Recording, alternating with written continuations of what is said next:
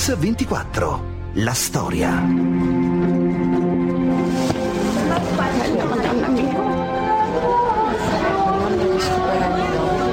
Bisogna vederlo per credere. Il sole che pulsa e c'è un alone ancora più forte che gira intorno. Una cosa mai vista, mai vista in tutta la mia vita. Si muove e io vedo blu, lo vedo blu. Una pulsazione, come se fosse un cuore che batte. Il sole che pulsa, guardalo, guardalo pure tu.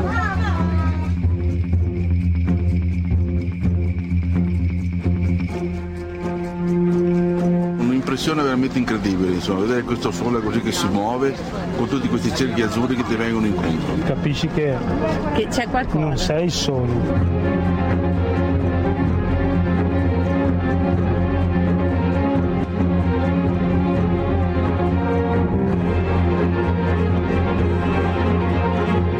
Il mago del sole è il simbolo dell'Eucaristia. l'imbroglio sacro più redditizio del Novecento.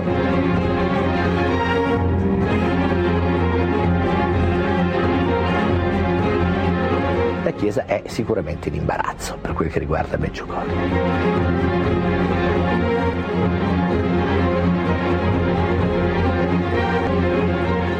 Lei compiute a Medjugorje quello che ha cominciato a Fatima. È molto chiaro, l'ha detto lei. In queste testimonianze avete sentito tutto lo stupore e il disorientamento di chi assiste a quanto avviene a Meggiugorie. Quella che raccontiamo oggi a Mix 24 è la storia di un villaggio della Bosnia-Herzegovina dove a partire dal 1981 sei persone affermano di vedere la Madonna e di riceverne messaggi. Maria invita alla confessione, alla conversione, al digiuno e in generale alla preghiera. Ma Meggiugorie non è soltanto una meta di pellegrinaggi o una terra promessa dove ogni anno si recano più di due milioni e mezzo di pellegrini da tutto il mondo. È una vera e propria febbre religiosa sopravvissuta a dittature, guerre, polizie etniche. E allora che cos'è davvero Meggiugorie? È soltanto, come dice qualcuno, lo scenario del più clamoroso imbroglio mai architettato? Oppure realmente una speranza di redenzione? 24 giugno 1981 a Medjugorje, piccolo paese a 30 km da Mostar, in Bosnia e Erzegovina, è una giornata estiva come tante, ma sta per accadere qualche cosa che cambierà per sempre il volto di questo villaggio e la vita dei suoi abitanti. Sono le 17.45, due ragazze, Ivanka Ivankovic e Mirjana Dragicevic, entrambe di 15 anni, stanno passeggiando sulla collina chiamata Podbr, ma qualcosa improvvisamente colpisce la loro attenzione. Ce ne parla Mirjana.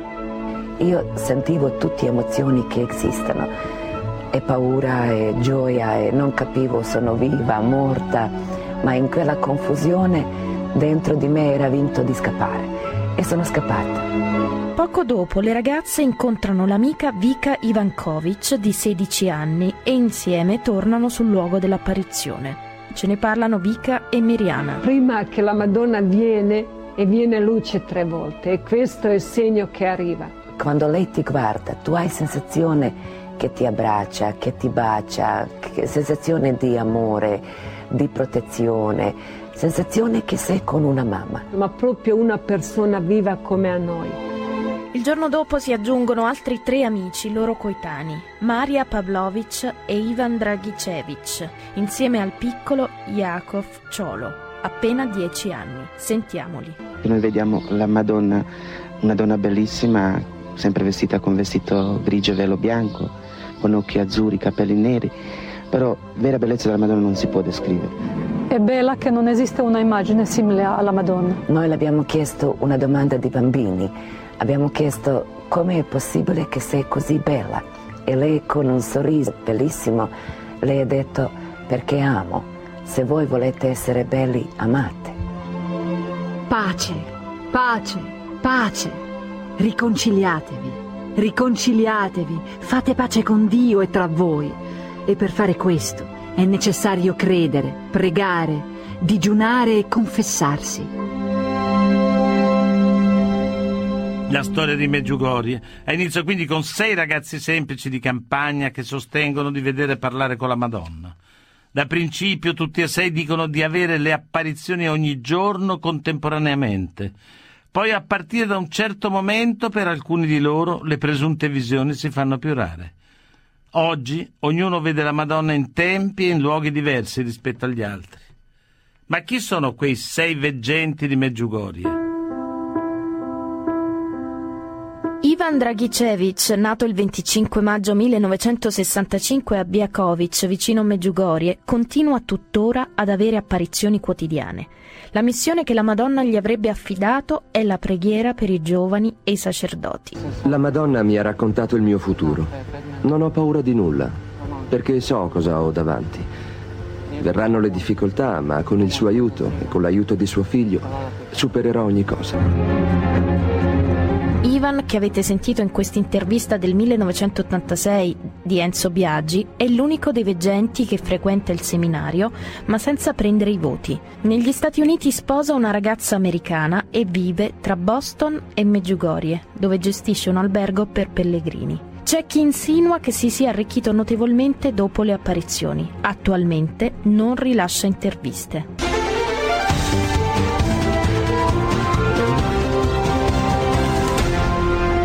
Mix 24. La storia. Bentornati a Mix 24, quella che stiamo raccontando oggi è la storia controversa delle apparizioni mariane a Meggiugorie. Ma chi sono i veggenti bosniaci? Maria Pavlovic, nata il 1 aprile del 65, a Biakovici continua tuttora ad avere apparizioni quotidiane. La sua missione è la preghiera per le anime del purgatorio. Tutti i miei progetti sono stati distrutti e sta crescendo in me ciò che Dio vuole. Desidero totalmente appartenere al Signore e credo che l'unico luogo adatto sia il convento. Maria, che avete sentito nel programma di Enzo Biagi Linea diretta del 1985, non si ritira però in convento, ma si diploma come parrucchiera e sposa un italiano. Oggi è madre di quattro bambini, vive tra Monza e Meggiugorie e così risponde intervistata da Elisabetta Castana. Noi siamo rimasti nel mondo e io penso attraverso questa nostra uh, esperienza uh, la Madonna proprio vuole usarci, aiutare altri, tante altre anime, tante altre persone uh, per avvicinarsi a Dio, a, avvicinarsi ai sacramenti, alla vita eterna, come la Madonna dice. Cosa significa per i suoi figli avere una mamma veggente? Per loro è normale perché sono nati con la mamma che era già veggente di Medjugorje. C'è chi sostiene che voi veggenti vi siete arricchiti con le apparizioni. Cosa dice? Cosa che viene a casa nostra così vede. Perché la mia fa- casa, mia famiglia è una famiglia normale.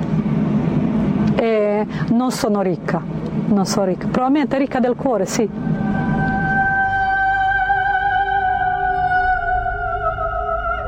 Yakov Ciolo, nato il 6 marzo 1971 a Sarajevo, ha apparizioni quotidiane fino al 1988. Da quel giorno vede la Madonna solo a Natale. La sua missione è la preghiera per i malati. Gente ci cerca per, per dare la nostra testimonianza, per parlare della nostra esperienza che abbiamo avuto con la Madonna e parlare di messaggi. Eh, però noi vogliamo essere come tutti gli altri, infatti siamo così.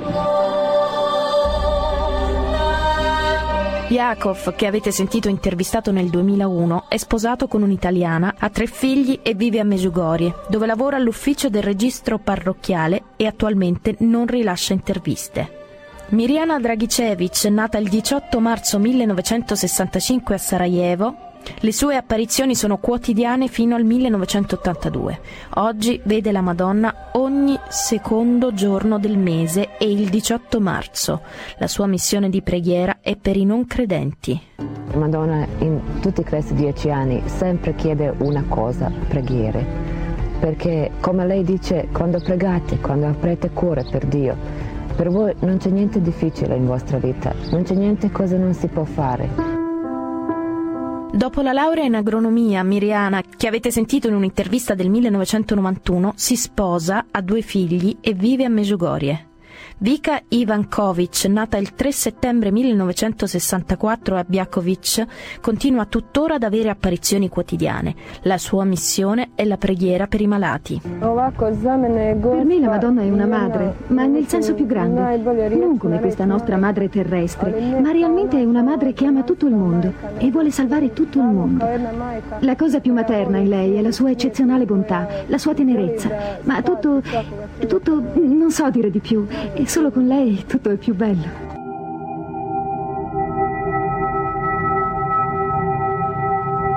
Vika, che avete sentito intervistata sempre da Enzo Biaggi nel 1985, da tempo è affetta da gravi problemi di salute. Vive nei dintorni di Meggiugorie con il marito e i due figli. Ivanka Ivankovic, nata il 21 giugno 1966 a Biakovic, fino al 1985 ha apparizioni quotidiane. Oggi vede la Madonna una volta l'anno, il 25 giugno. La sua missione è la preghiera per le famiglie.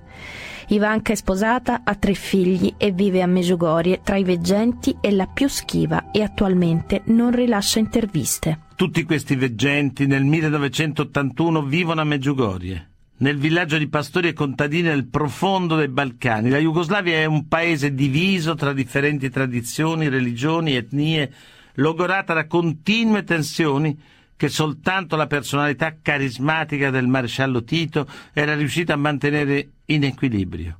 Poi però, il 4 maggio dell'80, dopo 35 anni di governo, Tito muore.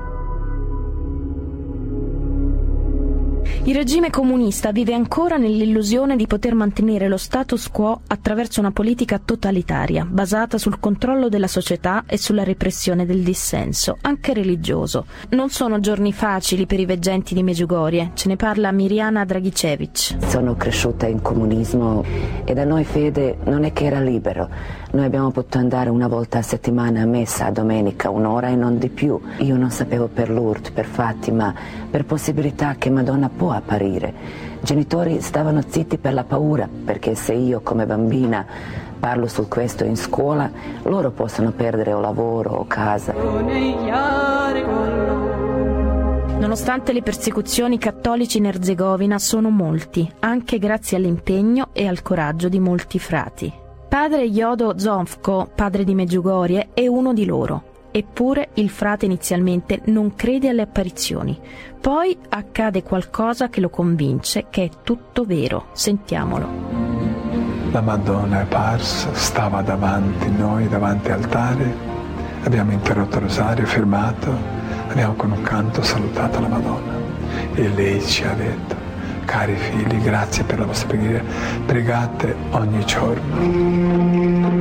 Da questo momento padre Ioso difende i veggenti dall'attacco del regime. La polizia minaccia infatti i ragazzi l'espulsione delle scuole dall'intera nazione e l'internamento in ospedale psichiatrico. Ma il frate non sa, come racconta, che è proprio lui il primo obiettivo della milizia comunista. Mi ricordo 17 agosto 81 è venuta polizia persecuzioni, carri armati, elicotteri, canni, centinaia. Mi hanno arrestato, bloccato la porta e con i chiodi chiuso della chiesa, con un cordone della polizia e dei soldati chiuso le strade dicendo non c'è più Meggiugorio. Ma Meggiugorio invece non finisce qui, anche se padre Iozo, tra maltrattamenti e torture, passerà 18 mesi in carcere. La milizia comunista non riuscirà a reprimere il fenomeno delle apparizioni. Sarà invece il regime a crollare e l'inizio della fine sarà proprio dieci anni dopo l'apparizione della Madonna a Meggiugorie. Il 25 giugno del 91 infatti scoppia la guerra che investirà la Jugoslavia, per oltre quattro anni portando devastazioni e divisioni insanabili. L'Erzegovina è forse l'area più delicata della regione, il punto di incontro e di scontro tra croati cattolici, serbi ortodossi, bosniaci musulmani e montenegrini. È proprio qui che corre la faglia dell'odio tra etnie e religioni. Il territorio conteso da tutti, dove si gioca il destino dei Balcani. È il confine tra benessere e povertà, il varco verso il mondo islamico. Forse non è un caso se la Madonna è apparsa proprio in questa regione chiedendo pace, diventando così per tutti la Madonna della pace. Da, tu sei Sì, a volte sentiamo i bombardamenti di Mostar anche qui a Medjugorje e l'unica cosa che facciamo è pregare perché si fermi questa terribile guerra, perché cessino tutte le sofferenze della gente in tutta la Bosnia e in tutta la Croazia.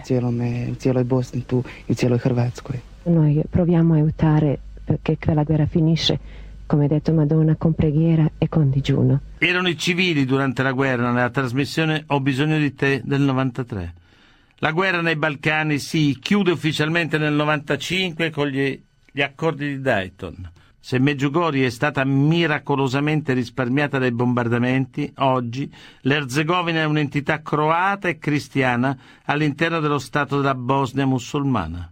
Intanto le polemiche su Meggiugorje e le presunte apparizioni della Madonna non si placano. Secondo qualcuno, dietro il mistero di Meggiugorje ci sarebbe in realtà lo scontro tra alcuni frati della zona e il clero jugoslavo. Uno di loro è lo storico Raffaele Ascheri. Io credo che i registi siano i francescani appunto locali che non a caso erano i catechisti di questi ragazzi e perché questo? In effetti la domanda è molto importante perché c'era un contrasto molto forte allora eh, fra il Vaticano e appunto eh, invece i francescani. Il Vaticano a metà degli anni 70 con un decreto di Paolo VI aveva imposto ai francescani di eh, lasciare la metà delle parrocchie, quindi da parte loro c'era il bisogno di eh, un qualche cosa di eclatante per riconquistare consenso e eh, quindi anche il potere sulle parrocchie. Ecco, queste apparizioni secondo me nascono da questo contesto.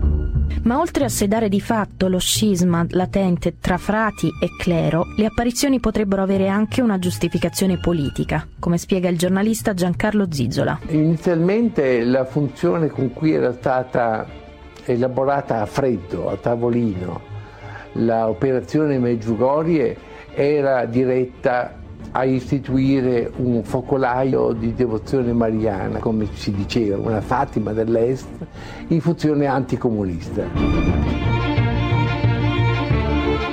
I ragazzi delle visioni, che sono diventati, si sa, piuttosto benestanti, col diluvio d'oro portato da quello che è stato definito l'imbroglio sacro più redditizio del Novecento, erano stati plagiati dai francescani, avevano trascorso molti mesi di preparazione chiusi in convento prima di essere ostentati con la loro recita sulle visioni. Certamente il fenomeno Meggiugorie che portava e che ha continuato a portare eh, un notevole afflusso di denaro nelle casse del paese, direi che può essere certo un fattore che ha svolto un ruolo importante anche tra i religiosi presenti. Oggi su Mix 24 stiamo raccontando la storia della Madonna della Pace e delle sue apparizioni a Meggiugorie.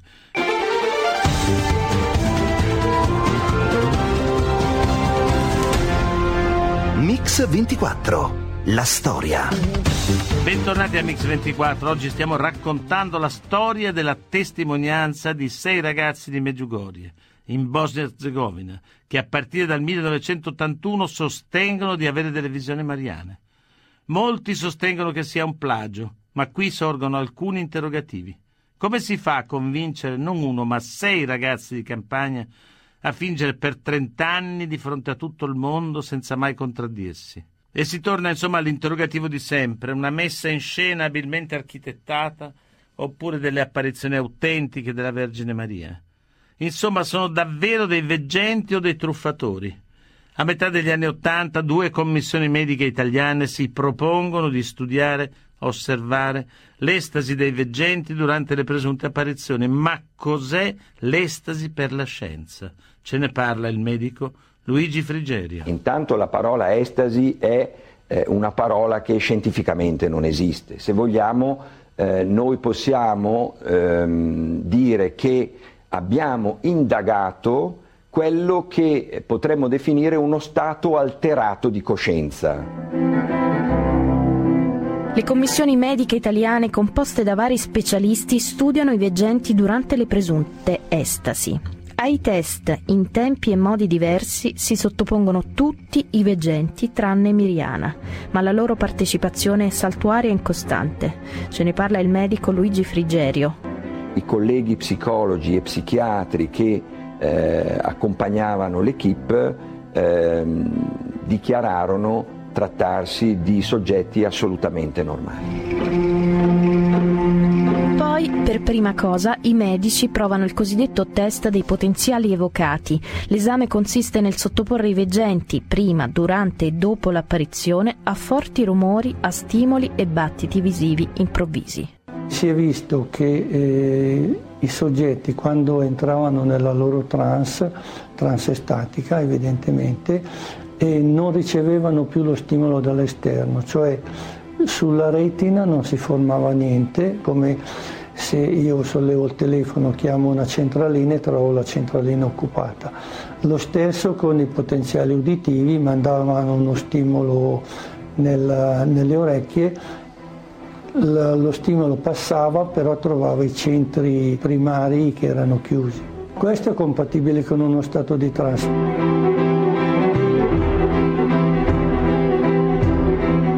L'algometria provata dal professor Santini, sia sulla, sulla mano che a livello dell'occhio con un piccolo pelo per provare il riflesso appunto congiuntivale, hanno, hanno dimostrato che durante le trans non ricevevano nessun dolore. Durante le estasi, quindi, come spiegato dallo psicofisiologo Giorgio Gagliardi, i veggenti sarebbero insensibili agli stimoli del mondo esterno. I medici sottopongono poi i ragazzi al poligrafo per analizzarne la reazione alle stimolazioni elettriche. Ancora Luigi Frigerio. Nel momento in cui noi erogavamo stimoli dolorosi, non si verifica, o stimoli visivi o stimoli acustici anche importanti, non abbiamo mai registrato variazioni grafiche sul poligrafo multicanale. Quindi eh, questo in qualche modo ha potuto documentare quella che potremmo definire una situazione estatica. Le equip medico-scientifiche giungono alle stesse conclusioni, come confermano Luigi Frigerio e Giorgio Gagliardi.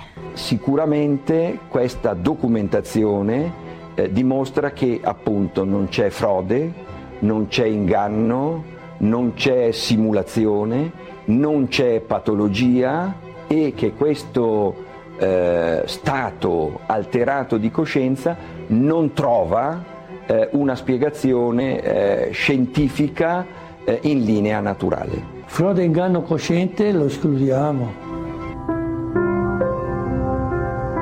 Le analisi medico-scientifiche dimostrerebbero che i veggenti sono sinceri ed effettivamente entrano in uno stato di estasi. Va sottolineato che durante i test le visioni hanno avuto una durata media di pochi secondi, dunque notevolmente inferiore a quella ordinaria che può arrivare anche a 40 minuti. Anche per questo motivo sarebbe comunque interessante condurre nuovi esperimenti con apparecchiature più moderne, anche per verificare se oggi la situazione è la stessa o è cambiata. Vi è infatti chi insinua che le apparizioni a Meggiugorje si siano veramente verificate ma che per tutti o alcuni dei veggenti il fenomeno sia ormai finito. Quando c'è un ambiente particolare rituale, a un certo punto scatti il meccanismo che scattava prima. Cioè se prima era un meccanismo legato a uno stimolo più evidente, poi può darsi che scatti perché ci sono nei ricordi sono depositate le, tutte le reazioni che hanno in quel momento e può scattare la, anche la visione senza che ci, che ci sia veramente. Avete sentito lo psicofisiologo Giorgio Gagliardi. Dunque anche le risposte dei test medici non sono univoche e non aiutano a dire una parola definitiva. Del resto, di fronte a una questione così delicata per la fede e per la Chiesa cattolica, dubbi e cautele sono leciti se non addirittura dovuti. Quello che è certo è che in una delle regioni più calde dell'Europa si è verificato e continua a verificarsi un fenomeno di massa che ha pochi eguali nella storia.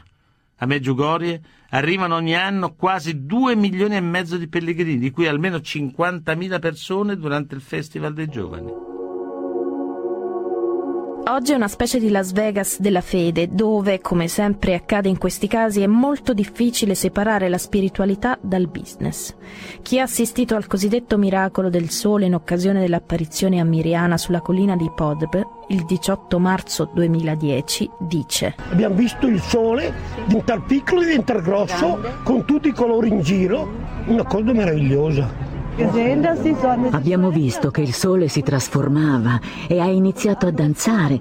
Era come se fosse ripreso con uno zoom, si allargava e si stringeva. Io ho visto una, un alone prima scuro, poi un bagliore forte e poi questo sole che pulsava che non ci credevo, perché adesso non lo so cosa sia. Abbiamo pianto dalla gioia, era meraviglioso. Io ho visto innanzitutto un sole molto forte, poi ho visto il sole iniziare a pulsare, muoversi e cambiava colore, si diventava rosa, blu, ro- rosso scuro.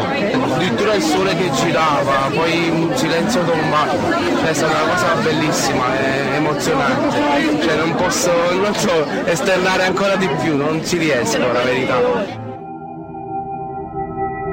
Ma esiste una spiegazione scientifica agli eventi celesti di Meggiugorie? E se si trattasse di suggestione collettiva? Ce ne parla lo psicoterapeuta Fausta Marsicano. Ho visto nel, nel sole questo cerchio pulsante, mobile. Come psicoterapeuta mi sono chiesta se potesse essere un'esperienza di contagio emotivo o di suggestione collettiva, però devo dire che la percezione è stata sincronica, cioè non c'è stata un, un'iniziale percezione da parte di qualcuno e poi gli altri si sono in qualche modo adeguati. Quello che ho visto con i miei occhi eh, è innegabile. Esclusa la suggestione collettiva, sentiamo le conclusioni dello scienziato il dottor Alessio Rossi Albertini, fisico del CNR, che ha assistito e studiato un'eclisse a Meggiugorie. Non abbiamo osservato fenomeni anomali. Quello che abbiamo osservato è, come ci si aspettava, una intensità del disco solare uniforme, senza la presenza né di appannamenti né di distorsioni, oppure la presenza di oggetti estranei di corpi somiglianti a satelliti che qualcuno invece ha documentato attraverso videocamere digitali. E per quanto riguarda i bagliori sulle colline? La telecamera ha registrato senz'altro un effetto nel punto di contatto tra la collina, tra il crinale della collina e lo sfondo del cielo, in alcuni fotogrammi, ad alcuni istanti, si registra un'intensità superiore a quella dello sfondo del cielo, a testimoniare, tradotto in termini eh, più comprensibili, che c'è una luminosità eccedente, un bagliore che effettivamente è stato registrato dagli strumenti di misura. Molto probabilmente questo fenomeno può essere giustificato in termini di correnti d'aria che eh, producono delle variazioni di temperatura sulla sommità delle colline.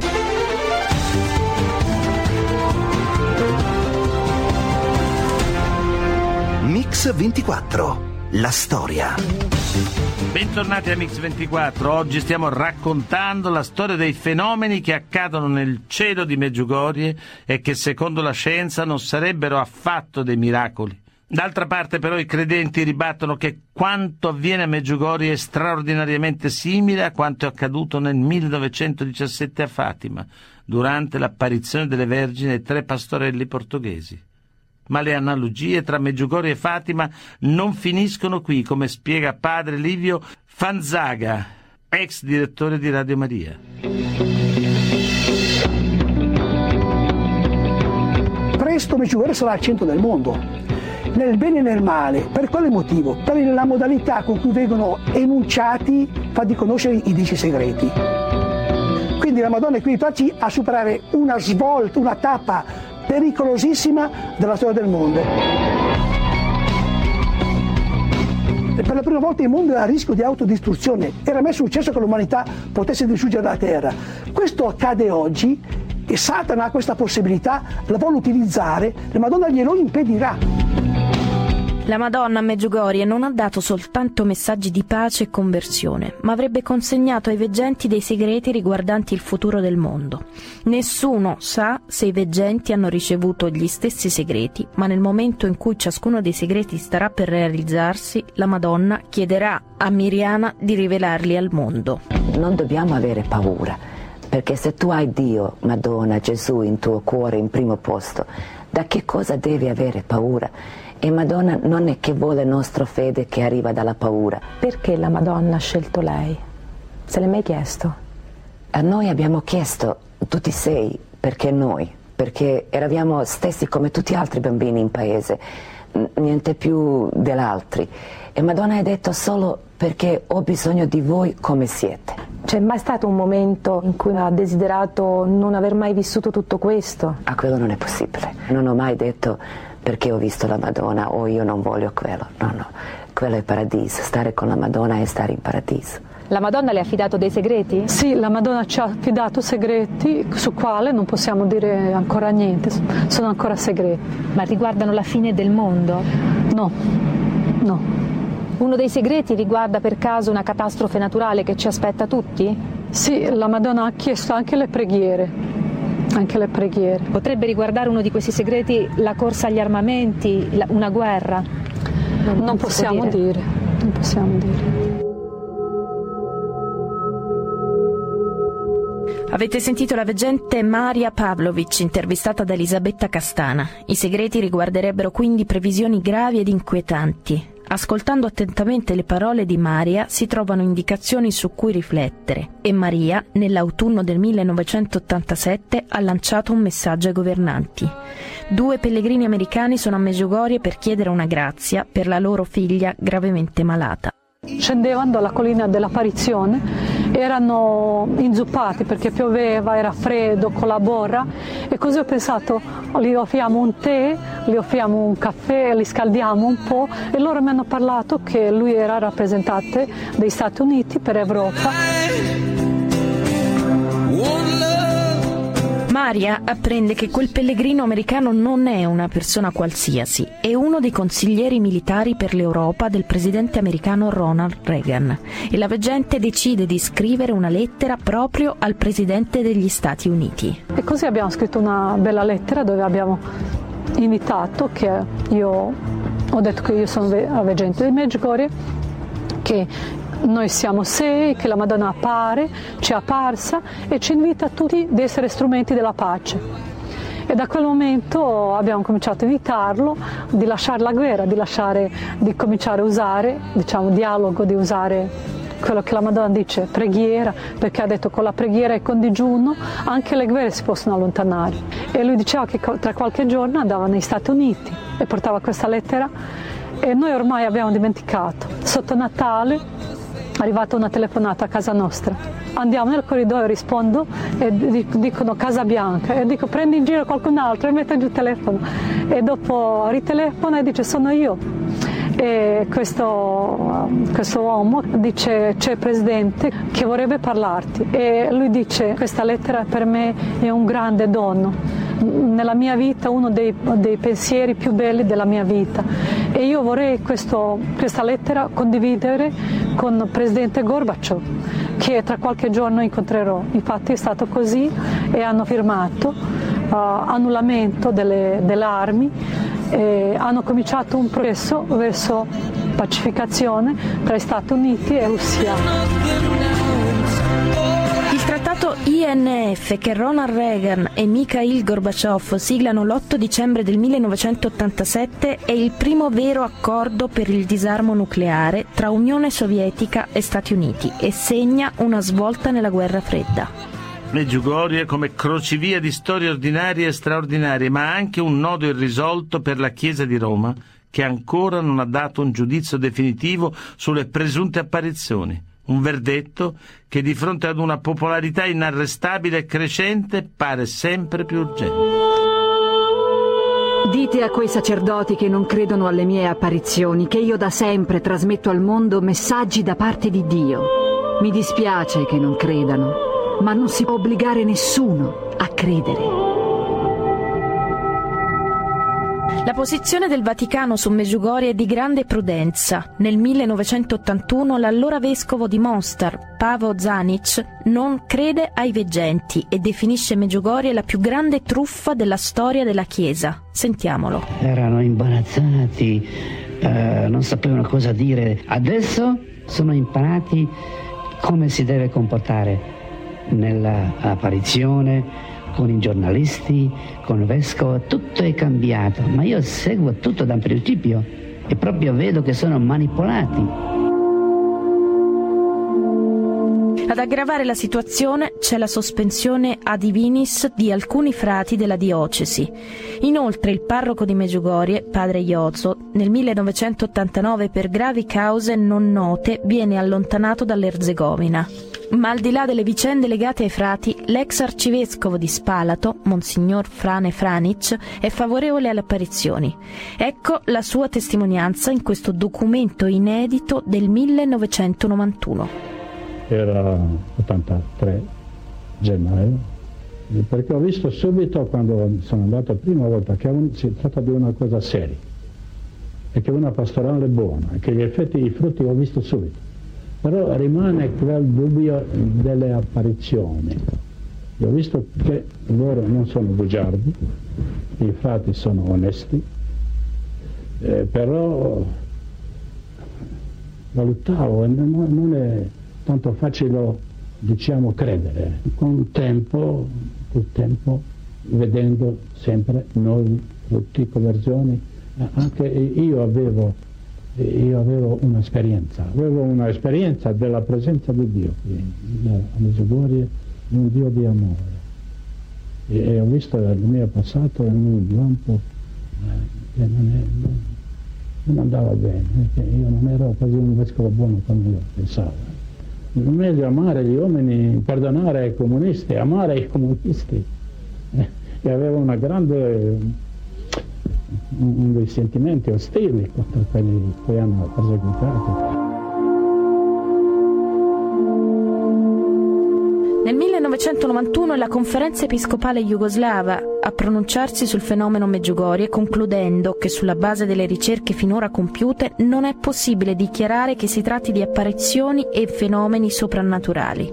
Con questa formula di fatto le apparizioni non sono né confermate né negate.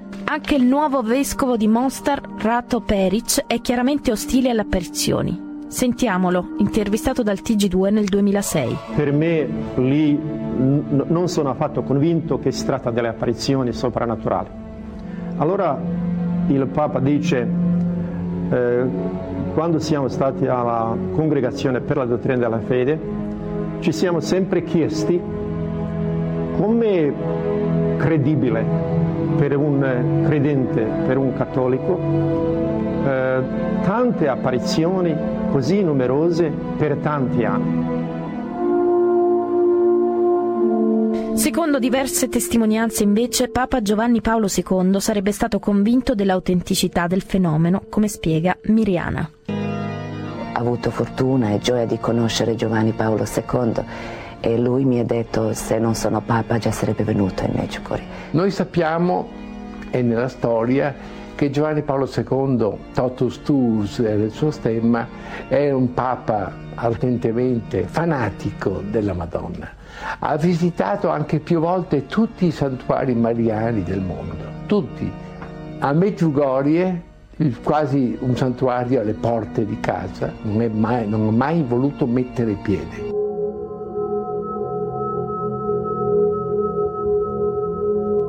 Avete sentito Giancarlo Zizzola. Nel 2010 il pontefice Benedetto XVI affida il caso ad una commissione vaticana d'inchiesta presieduta dal cardinale Camillo Ruini.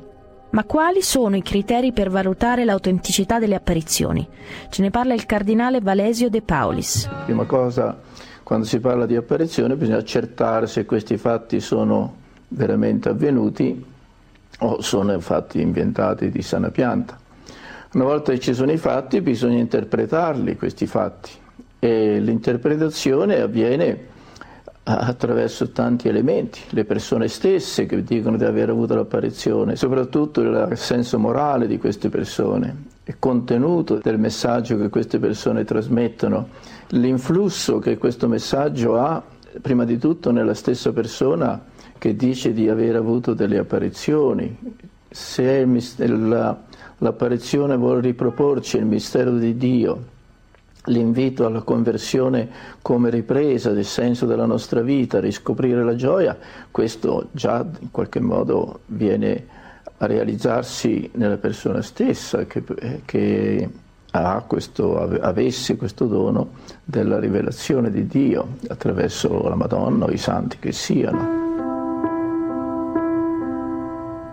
Intanto il Vaticano ha proibito i pellegrinaggi ufficiali a Meggiugorie. Chi desidera andare lo fa in forma privata. È però un dato di fatto che qui siano già arrivati decine di migliaia di sacerdoti, più di 200 vescovi e almeno 10 cardinali. Ascoltiamo padre René Laurentin. Un'apparizione non è mai un dogma, all'eccezione delle apparizioni della, della Bibbia e soprattutto le apparizioni di Cristo. Questo è il fondamento della fede, ma tutte le apparizioni post posteriori sono considerate come un piccolo segno minore nella Chiesa e eh, di cui non abbiamo mai la certezza, ma per la vita della Chiesa è molto importante. Veda quante conversioni si fanno in, nei santuari d'apparizione, anche quelli che non sono riconosciuti. Il luogo di conversione principale eh, di oggi nella Chiesa è forse Medjugorje. Ne conosco centinaia di, di, e a ogni pellegrinaggio molte conversioni.